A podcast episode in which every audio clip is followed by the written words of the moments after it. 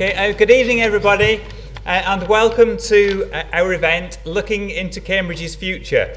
Uh, so, this is um, a special event tonight to tie in with the latest edition of our Research Horizons magazine. Uh, so, there will be copies of the magazine um, outside um, on your way out, so please do feel free to pick up a copy and have a look through it. Um, it's a really fascinating read. So this time, uh, Research Horizons uh, is focusing on Cambridge University's position in the east of England. So looking at how we're collaborating with partners across the region to champion its assets and address some of its major challenges. So to quote our Vice-Chancellor, um, our university must be a good local citizen, an advocate for the region, a national asset and a truly global actor. So tonight, we're asking the question, what does the future hold for Cambridge? So, how will its economy grow, and will our housing and transport infrastructure be able to cope? So, to answer these questions, we have three distinguished speakers from the University of Cambridge. So, we have uh, Matthew Bullock, who is the Master of St Edmund's College and Vice Chairman of Cambridge Ahead. We have Dr. Gemma Burgess, who is the Acting Director of the Cambridge Centre for Housing and Planning Research. And finally, Dr. Ying Jin, from the Department of Architecture. So we've asked each speaker to speak for about 15 minutes, uh, so that should leave plenty of time at the end for questions. Um, before we start, I do have an apology to make, which is we have some uh, technical difficulties, which means that the screen, uh, just like the future of Cambridge, is a little bit unclear. Um, so, um, so when it comes to the, the speak, uh, to the talks, uh, we will be putting you in the dark, I'm afraid. Um, but, hopefully, but hopefully not the speakers. I think hopefully the speakers will be shedding light on this, this important issue.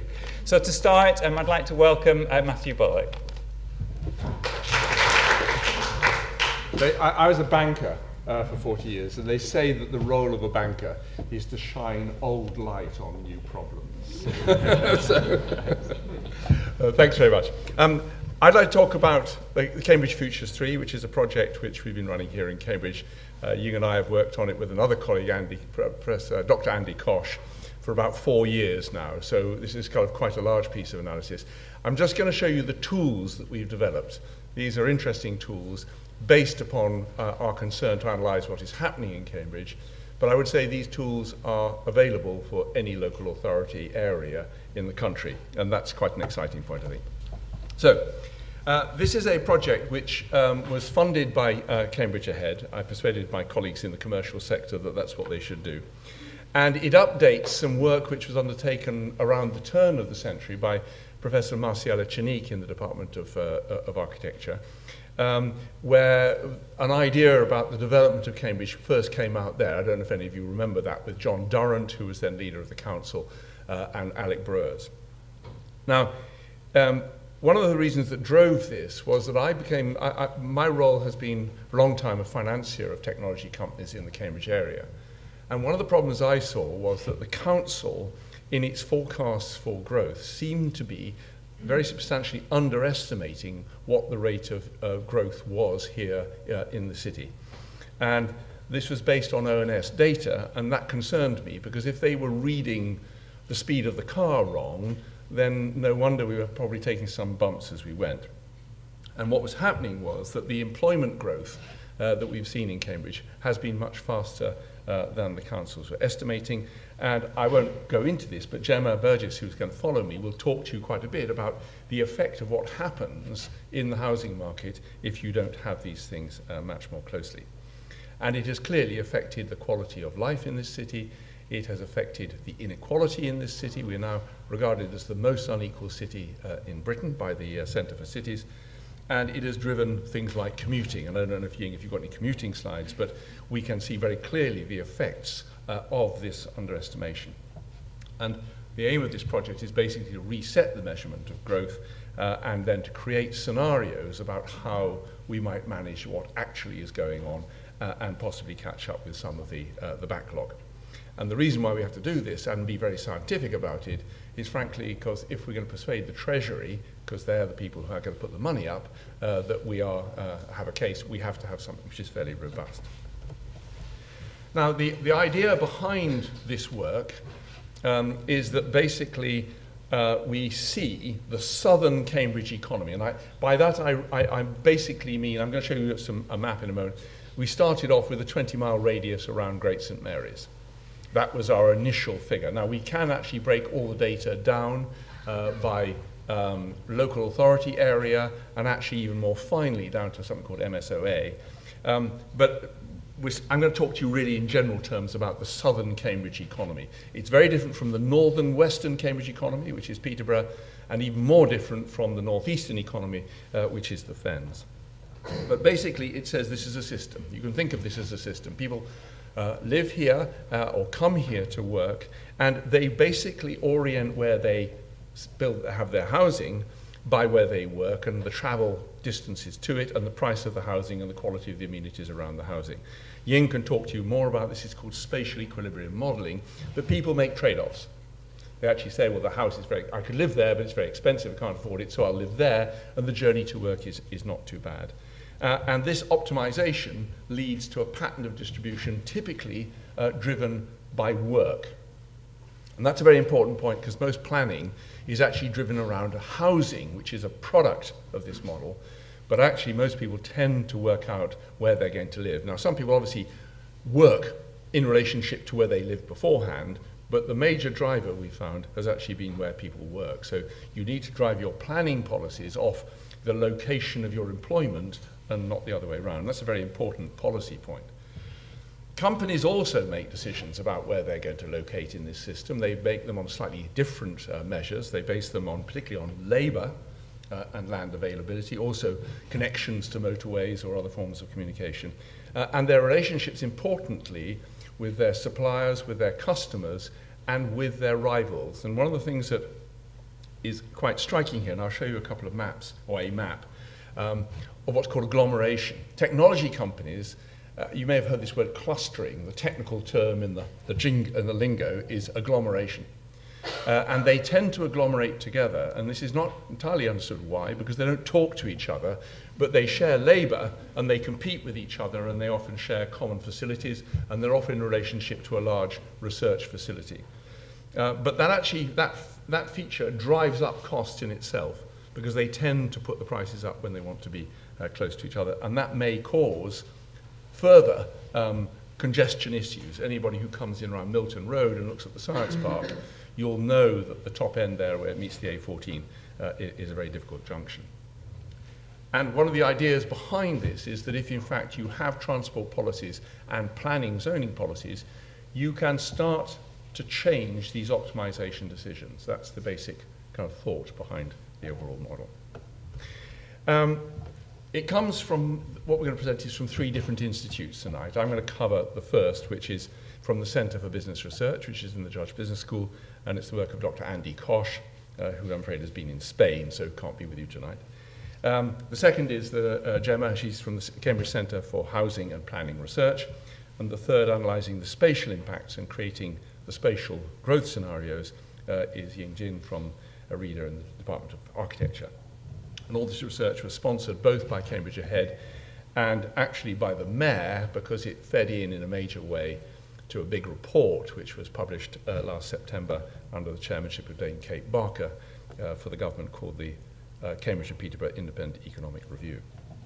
Right, let's come to my, my bit, which is really about measuring growth. Um, if you think of that, this area, this over two rings, that is the Cambridge Ahead area. It's 20 miles from Great St Mary's. And if you walk down a street analytically, you can see that the area is made up of a different series of players and that each one of these can be analysed. Now, let me explain. The largest group of companies here in Cambridge are those that are based here and have their registered company offices here and have usually grown up from here.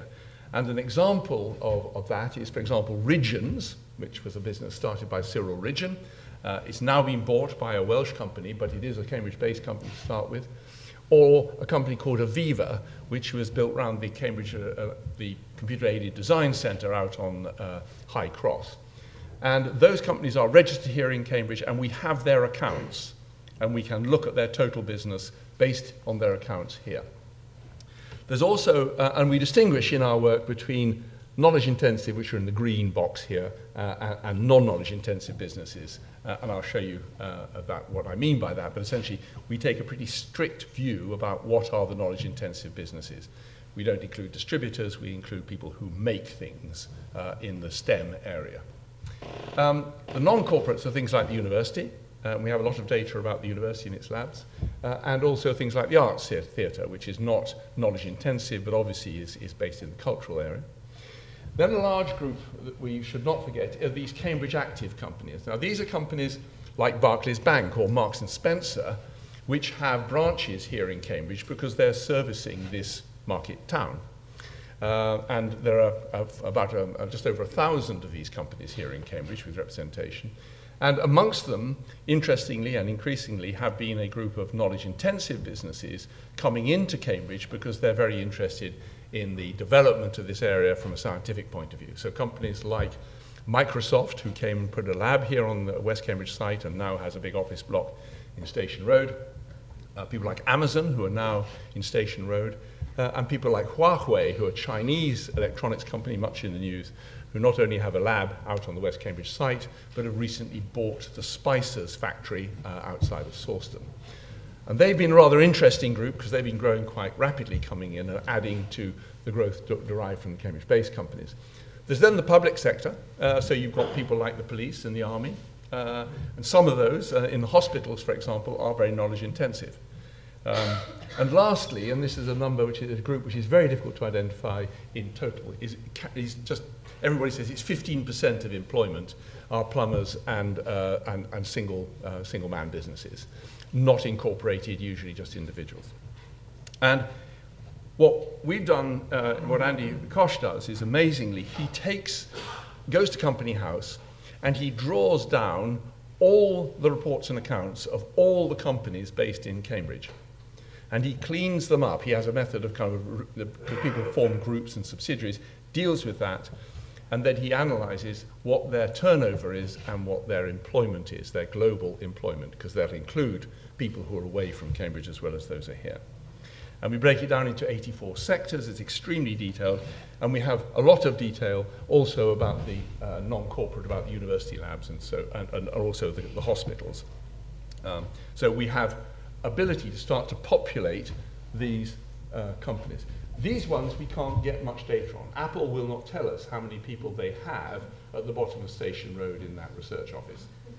But it's, it's confidential to them, and it certainly isn't in their report and accounts, because this is a pimple against their kind of worldwide business. Now, the ONS, which is the National uh, Office of National Statistics, do something completely different in trying to get this data. They go out each year and they sample around 10% of companies the big ones they repeat sample, but the smaller ones they go around, and they have what's called a sampling frame. So they try to make sure they've got a representative picture. And then when they get the data in, they, they do something called upweighting to make it equivalent to a, a national number. Now, we don't know the detail of that, and that's something which we are in discussion about them. But there's a difference between our numbers, which are based upon audited accounts signed off by auditors, and the Office of National Statistics accounts are data which is actually done by sample. Uh, just to make it more complicated, they don't sample by company, they sample by establishment. So they will write to Tesco and say, how many people have you got in your branch in Cambridge? Whereas we don't have Tesco's numbers, but we know how many people the region have. So there are kind of, you've just got to accept that there is not a perfect fit here. However, what it does enable us to do, and I'm sorry this is rather small, but this is the data table, it's very fresh, uh, is actually um, list every single company in Cambridge. Uh, there's a massive database behind this of all these, uh, of all these companies. Uh, and we are able to show, I'm sorry, it is just really too fine here. Let me show you. So we break it down. These are the knowledge intensive company sectors here. That's, say, computing and, and ICT, life sciences, knowledge intensive services, uh, and high, high value uh, manufacturing, particular groups of manufacturers. And then the rest of them are uh, sort of non knowledge intensive, and we can then express how many companies there are in Cambridge.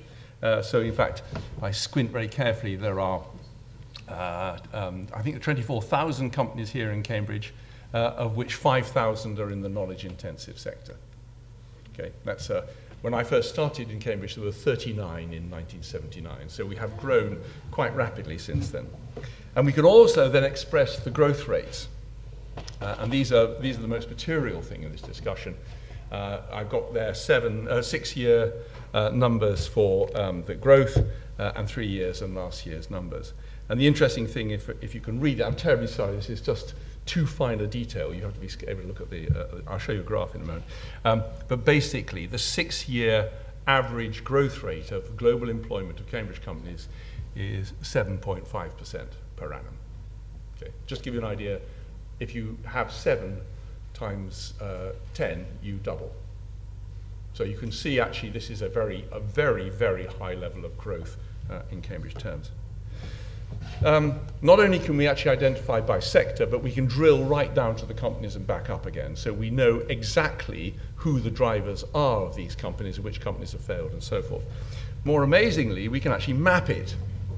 Now, this is a map uh, of the life sciences businesses in Cambridge in 2014 and 15.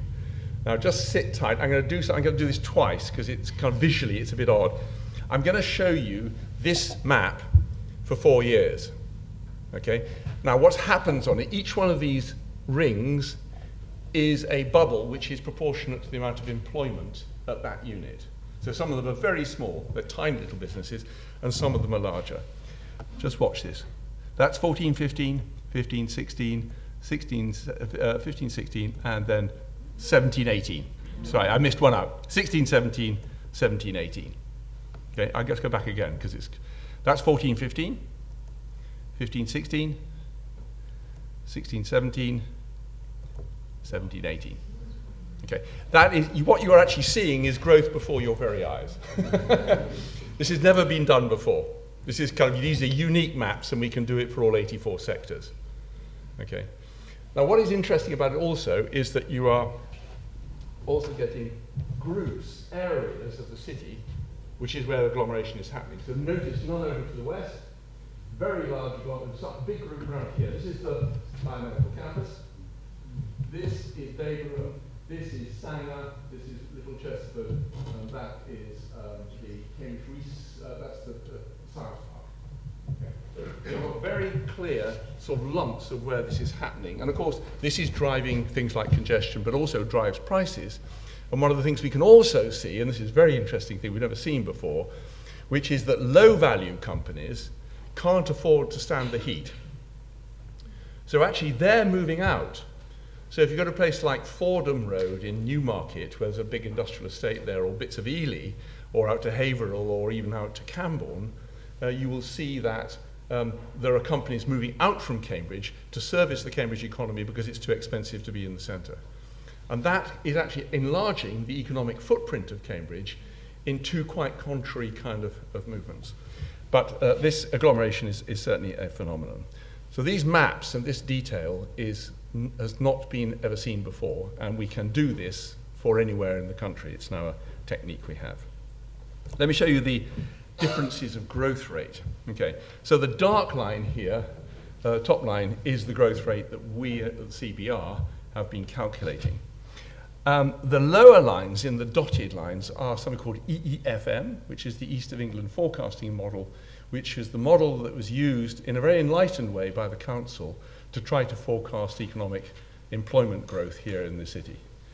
In the centre, city, it was a bit different. In South Cambridge, it was very different. So people just did not realise how fast South Cambridge was growing. The, the city had grown fast, but South Cambridge has really become where there's because of these life sciences companies in particular, has grown very, very fast.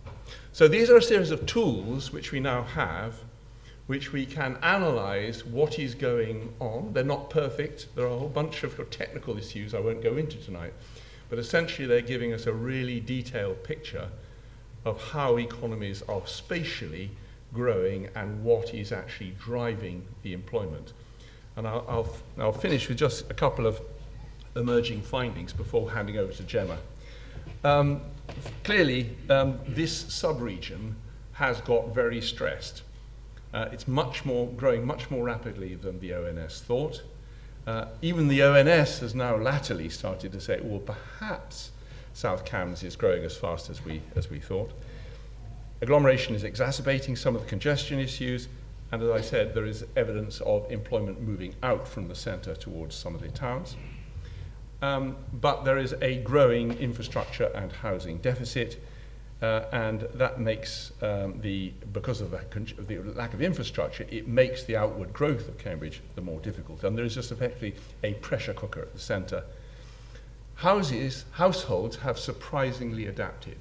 One of the things when I came here to Cambridge in the 1960s, um, you, you would live in your own house. The idea of sharing a house was just, you would never think of that. You talk to young professionals and they say, yeah, Cambridge is about sharing. You can't even consider living in a house of your own. So people's uh, patterns do change. Uh, but it is putting a lot of pressure on those who have low incomes. And businesses themselves are now starting to see this pressure coming through in terms of, uh, of um, people not being prepared to work late, productivity effects of, of long commutes, and difficulties in recruiting and housing um, staff that they want to bring in. As is the university. I mean, the university is right in the midst of this pressure cooker. And from the point of view of a college, for example, all my fellows, younger fellows, are now living out right away from the college so that evening life in the college is, is affected by that. Um, my own view is that I don't think we're going to sort this by just doing masses of housing. I think this has to be much more driven by infrastructure to be able to then bring the housing in within a network of, of, of, of infrastructure. Um, but it is really important that we first of all analyse what is happening here and then can start to think about how we can create uh, solutions. So that's the end of what I wanted to say, and I'll hand over now to Gemma to talk about the housing effects of this.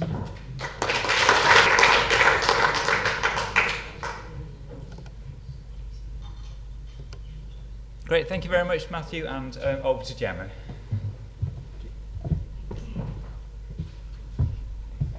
Well, good evening, everybody. It's nice to see you all. Uh, first, I'd like to start by just saying a little bit about uh, who I am. I have a colleague in the audience as well. So, I'm from the Cambridge Centre for Housing and Planning Research. Uh, we're based here just across the road in the Department of Land Economy. And next year, we celebrate our 30th birthday um, we, so we've spent the best part of the last 30 years doing very applied research into housing and planning. So all the work that we do is very much focused on uh, how does this influence policy, how does this influence, influence practice. So what we want is to do research that's um, of benefit, and that includes benefit to the region and to our local community. So what we want to do is we want to do research that understands and helps to tackle both social and spatial inequalities. And we believe that housing and planning sit at the heart of a lot of wider social issues. So we want to do research that's relevant, that policymakers can use, and what we want to do is to reduce inequality, um, improve housing conditions, and reduce um, housing uh, problems. Our research broadly falls into four areas. So we do a lot of work around housing need, housing supply, affordability. This includes work around planning, land supply, the house building industry, modern methods of construction.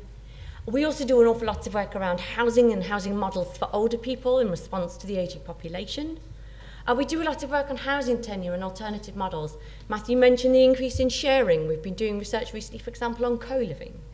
But we also do a lot of work on communities because housing can't just be about the built form, it has to also be around issues around equality, engagement, and improving outcomes for the people that live there.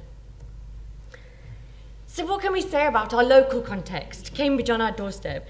Well, as I think as Matthew has, has said, in a sense, we're the victims of our own success. So, Cambridge is without doubt a big growth area. We, we've had seen huge growth, as Matthew has shown. But what this leads to is also huge demand. Businesses want to locate here, people want jobs here, and people want to live here. So current, Cambridge is currently recording the highest growth in gross value added of any city in the UK. But one of the consequences of this growth is that we also have very high house prices, we also have very high rents.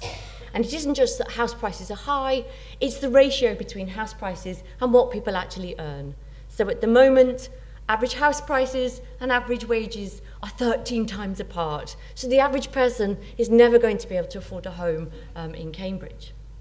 And we have lots of other pressures. So there's a shortage of land for development in the city and in the, some of the surrounding areas. It's a very competitive market for sites if you want to build things, and that restricts the type of development that can come forward. Uh, as Matthew has said, we've seen an underinvestment in infrastructure, like transport infrastructure. We have a very tight green belt in Cambridge. We have a lot of opposition to new development. Uh, we have an area of quite low development densities, and the consequences of this is that housing growth um, can be constrained, but what it leads to is it pushes people out, as Matthew said. The consequences of this are that we have great congestion, this leads to air pollution, and it also leads to people having to spend a long time commuting with the impact that that has on people's working and uh, work-life balance. So this shows, what this graph shows is the ratio of house prices to earnings.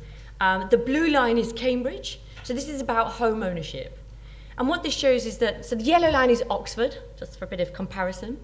Um, so what you can see here is that um, house prices to earnings, has been, it's been slowly growing over time, but we see a really rapid increase from about 2012, and it really shoots up. So the lines at the bottom are the national average and the East of England average. So you can see that the gap between average earnings and average house prices in Cambridge is much, much wider than anywhere else. So the consequences of this is that it's very hard to afford your own home in Cambridge. If you look at renting, it's a slightly different picture. So what we actually see with renting in comparison to income is that rents are very high, but the gap between uh, rents and income hasn't actually got worse, but we're much higher than the national average. And anybody that's tried to find anywhere to rent in Cambridge will know that it's a very competitive rental market. This is the waiting list for social housing. This is a per thousand, per 1,000 households to allow for this comparison. Cambridge is the blue line. So if you can see, we were, for a long time, our waiting list was much, much higher than anybody else. And then we see a dramatic fall. And presumably this is because we've had a, a new affordable housing come on stream and been able to accommodate more households. So here we've done better, but if you're one of these households still on the waiting list, waiting for social housing because you are in uh, priority need, this is clearly a very distressing situation to be in. Equally, homelessness. Anybody that lives in Cambridge will know that we have a, a very visible and very distressing homelessness problem. Um, these are the numbers of people who've been accepted as homeless and being in priority need. So as you can see, Cambridge is, is still up there. It's above the national average. Things have been improving. This is difficult data to interpret because these are people who are accepted by the local authority um, as being homeless and therefore in need of being provided with housing. It doesn't reflect the numbers who are not accepted or who maybe have had their homelessness, homelessness prevented. But homelessness is clearly a problem um, in Cambridge City. Matthew has already said that Cambridge is one of the most unequal places in the country. And income inequality is much higher, and actually much higher than Oxford. So the gap between the rich and the poor in Cambridge is very high. And if we want to grow, we have to try and think of ways to grow in ways that do not exacerbate the gap um, any further. To give this a bit of national context, there is cross-party political consensus that we have a housing crisis. And one of the things that one of the reasons one of the reasons is about lack of new supply. This is a graph of house building since uh, the 1940s. So the green is the boom in council housing. This is local authority housing development. And then what you actually see is, so this line here is average private market completions over time. And it really is quite static.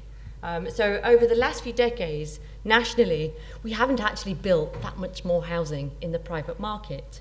So way up here, beyond my, the reach of my hand, is the line of 300,000 new homes a year. That's the sort of general consensus of the number of new homes that we need nationally to try and meet need. And we're way down here. The gap is huge. Every time we have a recession, we lose a lot of major house builders, and this is not a sector that's very innovative. So the context to this, if you like, is a lack of national new housing supply. However, this is house building in Cambridge. This is dwellings completed. This is per capita so that we can compare. So what you actually see is that Cambridge, is, this is the blue line that spikes right up here. So in this period from 2012, this is our house building. If you look at poor old Oxford down here, they haven't really built any new homes at all. So in comparison, actually, we look like we're doing not a bad job of delivering uh, new housing supply and new homes. Why is this important? Why is market housing provision important? And one of the reasons that it's important is because of affordable housing. So m- most people would say it's a good thing if we had more affordable housing. But in the UK, uh, since the 1990s, our national planning system has tied together the provision of market housing and affordable housing. So Section 106 of the Town and Country Planning Act ties these things together. And what it says is that um, in local authorities, it's up to the local authority to decide how much affordable housing they need, but they can specify what proportion of a new development a house builder has to provide as affordable housing. Maybe 30%, maybe 40%. So this ties the two things together. If we don't get any new market housing, then we don't get any new affordable housing either. But again, this is not a completely negative story because there's been significant growth in the value of affordable housing secured through the planning system. So in 2016-17, about two-thirds of all of the obligations that uh, developers provided was for affordable housing. This equated to about four billion pounds. So we got four billion pounds worth of affordable housing uh, through this system. And that equates to about 50,000 dwellings. So this is not a negative story about affordable housing provision. However, as Matthew has shown, in Cambridge, our employment growth has just been much higher uh, than our housing stock growth. It's not that we haven't provided any new homes, there's just far more people want to live in them. So uh, it's not that supply has been low, housing stock has increased by 4%, but demand has been exceptionally high. And so one of the consequences is a, an impact on inequality. And we are a region of huge inequalities. Um, we have a big knowledge economy, as Ma- Matthew has explained. We have an area with a big agri-tech economy. But we have significant pockets of really quite extraordinary deprivation. So what we mustn't lose sight of um, is that growth can leave certain people and certain places behind. So the Oxford Centre for Social Inclusion, they've been doing some work on what might constitute a left behind area. How do we measure that? Um, and they've been ranking them as the most 10, uh, the most deprived 10% of wards, um, both community needs measures and the index of multiple deprivation. And if you put those two things together, you really get the areas that really are, if you like, left behind. And where are they? Well, the bottom 10, poor old Fenland. So there's a big concentration of, if you like, the most left behind areas in Wisbech. Really, this is, I mean, this is on our doorstep. This is really not far away at all in an area that's got booming growth. And what we actually see, so the Waterlees ward in Wisbech has the highest level of community need in the country and is now one of the most deprived wards in Europe, let alone in the UK. So our growth is leaving certain places, certain people behind. How do we tackle that? It's not just about housing. Inequality is complicated, it's multifaceted, it's not just about providing more affordable homes. We've been doing some work with Cambridge Housing Society Group, the local housing association. Um, they're running a programme called New Horizons. So this works with partner organisations across Cambridge, Peterborough and West Norfolk, and they're mostly housing associations and advice organisations. And they've been trying to tackle inequality. So what they've been doing is they've been pro- providing coaches, people who can give people one-to-one support to people who are furthest from the labour market and most at risk of social exclusion people can get 20 hours of one to one coaching on how do you manage money matters, how do you tackle work, how do you get online. And we've been working with them to see the impacts of this. And what it's really shown a light is that there are an awful lot of people right on our doorstep who really are living on the edge. And Cambridge's highest scoring reason for deprivation is housing affordability and homelessness. So this program that they're running is really aimed at the people who are most vulnerable to running up rent arrears, to not being able to manage their debts, and to falling out the system completely. And these are people who are maybe facing the prospect of a downward spiral into homelessness. So this is what some of the people said. They said, I was in a bit of a state financially. I was going down the food bank getting the food parcels. And these are people in Cambridge. It was just getting me down and down and down where I was getting to the point where I just had enough. So we, despite our growth, we have a lot of people who are uh, suffering uh, through inequality. Okay. So what we've shown here is that a, a project like this can have a lot of impacts. So what we see in the quote here, it said, she's got me onto a reading class. Um, I'm over the moon. Before I could just pick out a word, now I can read a full sentence. So obviously a program like this can make a difference, but it does still mean that we have people in our local communities suffering from illiteracy. Uh, before I would just say, oh, I just chuck that debt over my shoulder. It's easier to move uh, than, than it is to pay a debt. Helping people in poverty to tackle debts can prevent that spiral into homelessness. Uh, she set me up with my emails. I had no emails and I had no idea how to do it. Despite our knowledge economy, we have a lot of people still who are digitally excluded. It's made me realise I'm not as silly as I thought he was. I do have a bit of brain power there helping people to feel more confident, to feel more empowered, um, in order to help them maybe move closer to the labour market. So, just some final thoughts. Um, when we think about growth, we have to pay attention to the differential impact of growth. We need to make sure that we support these initiatives that tackle inequality. We need to think about if all our new housing is coming from the private house builders, how do we diversify that offer? How do we make sure everybody's needs are catered for how do we make sure that what we deliver is actually affordable? How do we capture the uplift in land value that comes from that planning permission to make sure that we capture some of that for the community good? How do we tackle affordability of new housing? How do we make sure that everybody has access to a home they can afford? Um, and how do we make sure that the growth that we're experiencing um, is inclusive as well as sustainable? Thank you.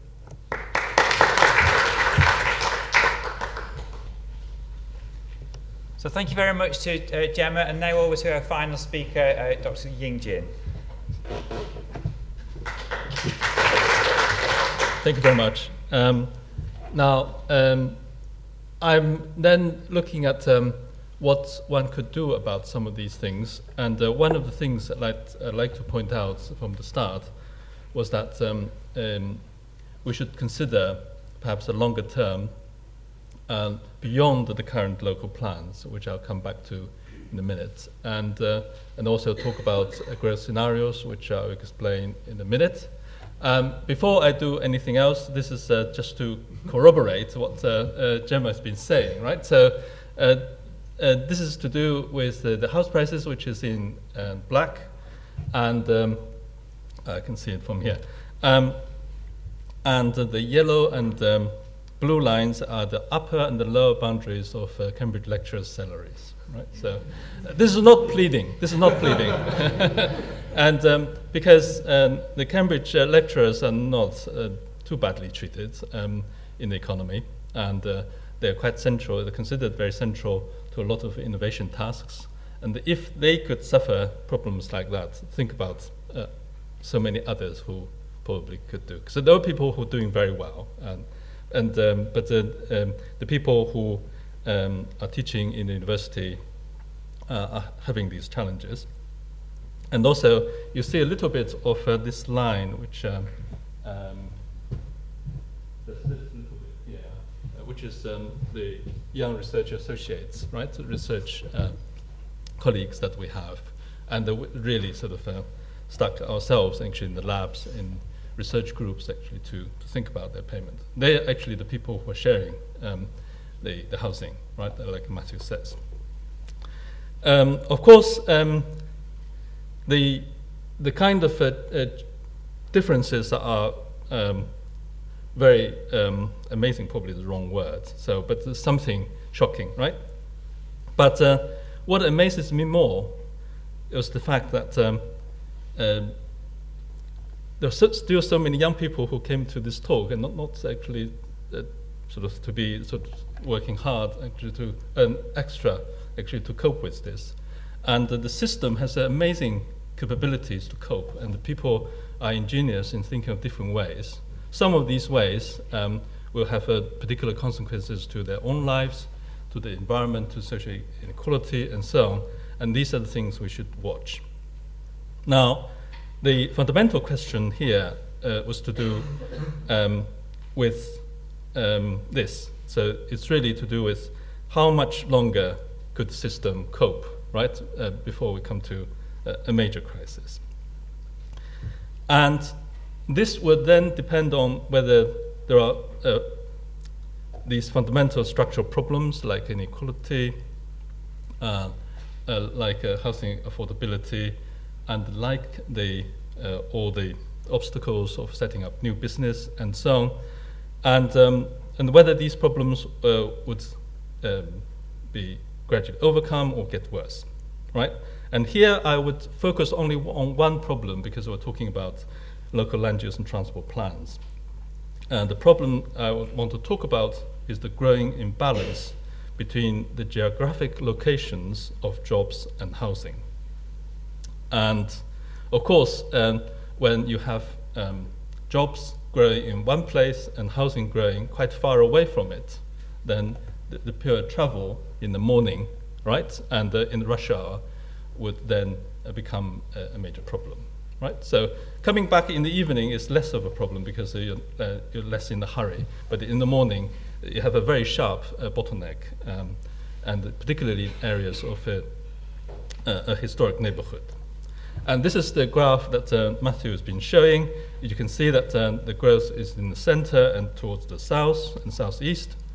And this is a map which I hope you can see most of it, um, uh, which is to do with the colored areas, which are the, the main housing areas that the current local plan have earmarked for, for development. The numbers of housing uh, colored uh, in the legend, as you could see from that. You can also see some grey patches, and there is one in the north, uh, uh, northwest, which is Cambourne. Oh, sorry, this is north Northstowe, right? The, the northeast would be Waterbeach, Newtowns, and uh, in current uh, being considered, and also Cambourne towards the west. You can see these areas. And you can clearly see that um, the housing uh, currently is being expected to grow in other places uh, from housing, uh, from the jobs. Now,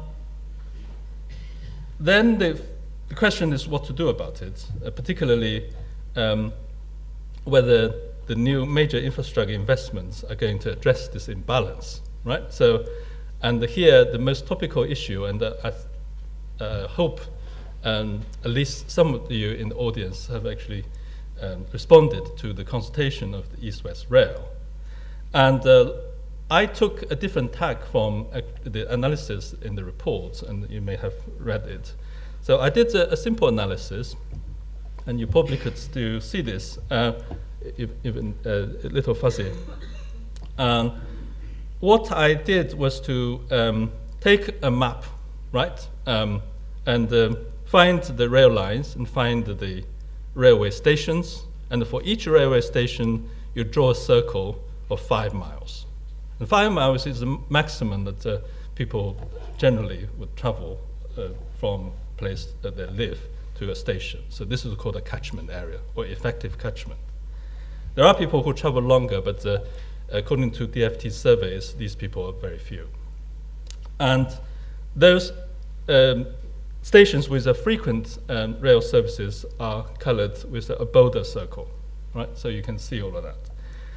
Um, in the Cambridge area, you can see where Cambridge is, and um, around Cambridge, um, basically the areas that are not covered by these circles are the places of uh, rail inaccessibility, right? So these are the places like landlocked countries, right? Or it's probably not as hard as that, but uh, and this would include um, the whole of Cambourne um, at this stage and um, uh, the major part of Northstowe uh, and its own uh, development.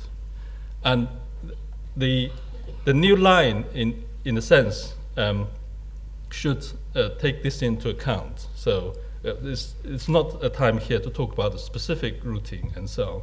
But uh, I think um, uh, the, the, general approach to major new infrastructure development, if it costs a lot of money, you should actually uh, be considered from what the region will need in the long term rather than what is possible uh, through the current um, system or what is possible with uh, easy technical solutions, right? So, and now, so um, Matthew has already talked about a little of this project that um, Cambridge Ahead and the combined authority is currently funding us, funding us to do, which is called the Scenario Modeling Project of Cambridge Futures 3. And uh, what, here we do what we preach. We say that we take a longer per perspective to 2051 uh, rather than the local plans in around Cambridge, uh, which is around the 2030s. And also, we take a, a wider geographical uh, perspective to um, extend the area of analysis to the whole of Cambridgeshire and Peterborough and beyond. In fact, the model uh, contains the whole country in it, so actually, people commuting um, from everywhere is covered in the model, so we can look at the knock on effects. And it investigated um, all, uh, um, well, in our opinion, all uh, uh, typical options of growth, and which we'll come to, and we look at uh, the pros and cons of each option. And we say from the beginning that uh, there are no perfect options. Uh, so there's not going to be a plan that it will satisfy everybody, not, or not even satisfy one particular person, because there always be trade-offs. Um, but the one distinct feature which is not currently being done in the local plan was that uh, in so doing, we uh, combine the requirements of land use planning, neighborhood design, nature conservation, and transport planning as part of the scenario. So we look at all of these. Now, um, someone, uh, some people here uh, would challenge me to say, uh, to ask me whether I can predict when we, the Brexit will happen, right? So, um, this is only time I mention this word. um, and then people will ask me, if you can't predict it, what else can you predict, right? So, so that's the problem. And uh, this is a perennial problem for the people uh, like us who deal with um, uh, predictions of um, a, a, distant time horizon. Uh, what we do is that um, we take an approach to separate what we cannot predict, right? And these are to do with the background uh, demographic trends, trade wars, right? A decision made by a small number of people like uh, East West Rail, and also uncertain political process to say where a major settlement will be developed, right? So these things we cannot predict. We put these um, aside, we design particular circumstances, and so that these will be used as the input to this model. And on the other, well, the model then look at this is the, the tango in the middle, right? So the model then will say, okay, so assuming that the job growth rates will be this much, and um, it will grow in these places, housing will be provided here, and transport will be, be provided or not provided to link or not link uh, these developments. And what will happen, right? And then the first thing is that um, we can look at um, given where people uh, going to find houses, where going to find jobs, how they travel together. So this is going clockwise. And what would that uh, mean for the needs for housing and business floor space, and what the rent levels will be? And in high demand areas, the rents will rise. In low demand areas, the rents will fall. Uh, quite simple. Um, and prices and goods and services and land values will follow uh, in that um, estimation, and then our impact on wages and quality of life. And this turns around in the circle, and the, going many, many circles, and all of these actually will be linked together. And clearly, nobody's brain is large enough to contain all this, actually, to do the estimation. So we use computers to thread all of the data and information and uh, insights into how business is going to tackle these problems uh, in terms of choice behavior. And also um, statistical models about how consumers will respond uh, given the current uh, behavior. And what we particularly found was that if it's a decision that's made by millions of people, then it's highly predictable. Right? Just like people say that, uh, well, think of a friend of yours and what uh, he or she was going to respond to a certain situation, usually is highly predictable, right? And so that actually then gives the model predictions subject to these uh, scenarios. Now, um, I'll just show you a few slides because uh, um, I was uh, asked not to show any equations uh, in this one. we do have them, and so those who are interested uh, come and talk to me afterwards.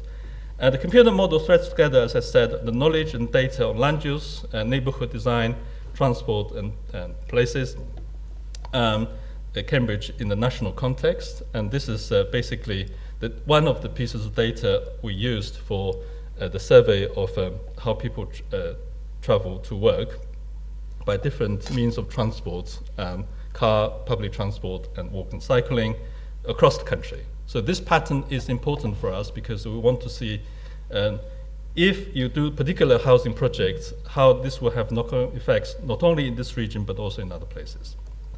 And this is uh, the whole tangle uh, within uh, Cambridge. Cambridge is in the middle there. It doesn't matter because it just because uh, uh, uh, the slides will be available for to look at. And um, this is the commuting pattern, and the lighter the, the rays, the more the people coming into um, the center. And here is the city of Cambridge from all the neighborhoods in the greater southeast, including London, which is the, the little cloud here. And um, so you can, from that map, see uh, the, the extent of London, and you can judge that uh, this is a, an amazing wide catchment for um, labor to come to Cambridge to work. Why? It is very simple because uh, the Cambridge labor can be very specialized. For a small number of people, there's uh, the blue rays, which are small numbers, but they actually they come from quite far away to this area. This shows the economic power and business activity of this place. And in fact, Cambridge has the, probably the widest uh, commuting catchment of any other city, uh, uh, uh, any city other than London itself. So, and also we do this for um, the donut area of Cambridgeshire, South Cambridgeshire, but because it's a, um, a donut shape, we do it in segments. So this one wait for it, it is for the northeast of uh, North Cambridgeshire, which is similar. Uh, this is the, the, southeast of South Cambs, right? So uh, coming the, is that 1307, is right? 1301. 1301, yes, that's right. An area. And this is the interesting one. The southwest actually has a slightly different pattern, right? And, uh, uh, and this is the, the northwest. So uh, the way I show you this is to, sh- uh, to say that uh, the model will then yeah, understand uh, what actually happens uh, with um, um, this, and uh, we then use the model first to reproduce what actually happened from 2001 to 2011, and then we project it forward into the future. And this is the commuting pattern in Cambridge itself. Now, to from a national perspective, the growth pressures are very much a result of the geographical imbalances. So from here, you can actually now see uh, this point, right? So, and uh, I think I've covered all the others um, here, so I'll just uh, move ahead. Um, then, the, in terms of the model-based investigations, um, what um, it means is that if you thread all this data together, you will provide more coherent pictures of how the regions might develop. Um, and we can look at different ways. And in terms of the base scenario, we basically look at uh, the ways uh, projecting the current trend forwards. So uh, the growth will be at a certain rate for jobs, the growth will be a certain rate for housing, um, as per the local plans currently we um, projected forward to 2051, and um, uh, the location-wise, um, in the base case scenario, those two would be separate, so they're not coordinated, and and then we cover in this uh, different rates of growth, right? So the the bottom line, the orange and gray line, is what the local authorities are doing, and the gray, the green line is uh, what Matthew says of current growth right? So we cover the whole region, so to see how these um, uh, different um, growth rates will affect the situations. And of course, this is done by every local authority. And in fact, and if um, you then uh, look at this and using the computer model as a virtual lab to do these tests, and what actually you'll find out is that for the multi, uh, housing multiple occupancy, uh, under the, the low growth scenario of jobs, uh, in fact, the housing occupancy situation will improve into the future because uh, there's quite a lot of housing being built. And if you don't have a lot of jobs, then housing situation will improve, right? But if you look at the green line or uh, the intermediate uh, scenario to say um, if the, the jobs grow at a high rate, but not as high as the current rate even, then this situation will get worse.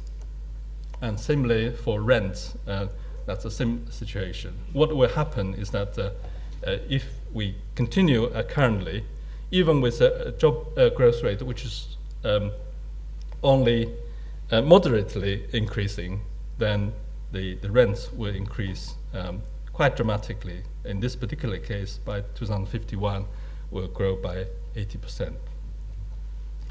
And this is to do with the morning rush hour traffic. And so for um, the, um, the lower job growth and the people who commute uh, from outside Cambridge into Cambridge will grow by 32% by 2031. Um, but if you follow the green line um, with the current growth rates continuing to 2031, um, then it will be 82%. Right. So these are the, the numbers. Um, uh, well, because one should, uh, I'm not saying that this is going to uh, happen, because, uh, for example, people would just say, fed up, go, uh, go somewhere else. Uh, or actually, it can be very quiet because investors are very smart. So they would say, Cambridge is going to go through Brexit, let's go somewhere else. Right? So you, you could just fizzle out, right? So this is the penultimate slide. Um, so basically, what we uh, look at then is to look at the different um, scenarios and uh, to test them. I do have more slides uh, later if uh, we come to. Uh, basically, um, we think that uh, these are the four typical types of um, um solutions to, to address these problems.